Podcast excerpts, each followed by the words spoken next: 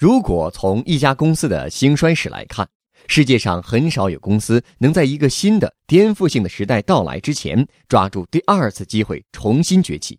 但是新浪做到了。从当年 PC 时代的四大门户之一，到移动互联网时代微博的崛起，曹国伟带领新浪成功的完成了二次创业。曹国伟说：“微博能够脱颖而出，首先是因为当年正确的判断了互联网的发展趋势。”十年前，他们的判断，社交媒体是新兴媒体的发展趋势，找准了大方向，剩下的就是战略和执行。之后，他们开始集中全公司的人力物力去做微博，有点破釜沉舟的感觉。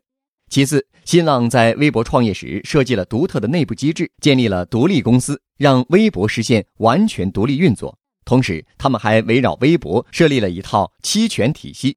这个期权体系不单单是为微博员工设立，而是为整个新浪设立。这种机制既能保证微博的独立性，又能保证全公司利益一致，能为微博做好服务，把全部资源压上去。曹国伟认为，正是这个机制对微博后来的成功起到了非常关键的作用。如今，当娱乐和社交成为新风口，微博重点发力短视频和直播。曹国伟预计，在未来五年到十年，视频作为一种内容消费的形式会越来越重要，会带来百分之七十以上的流量。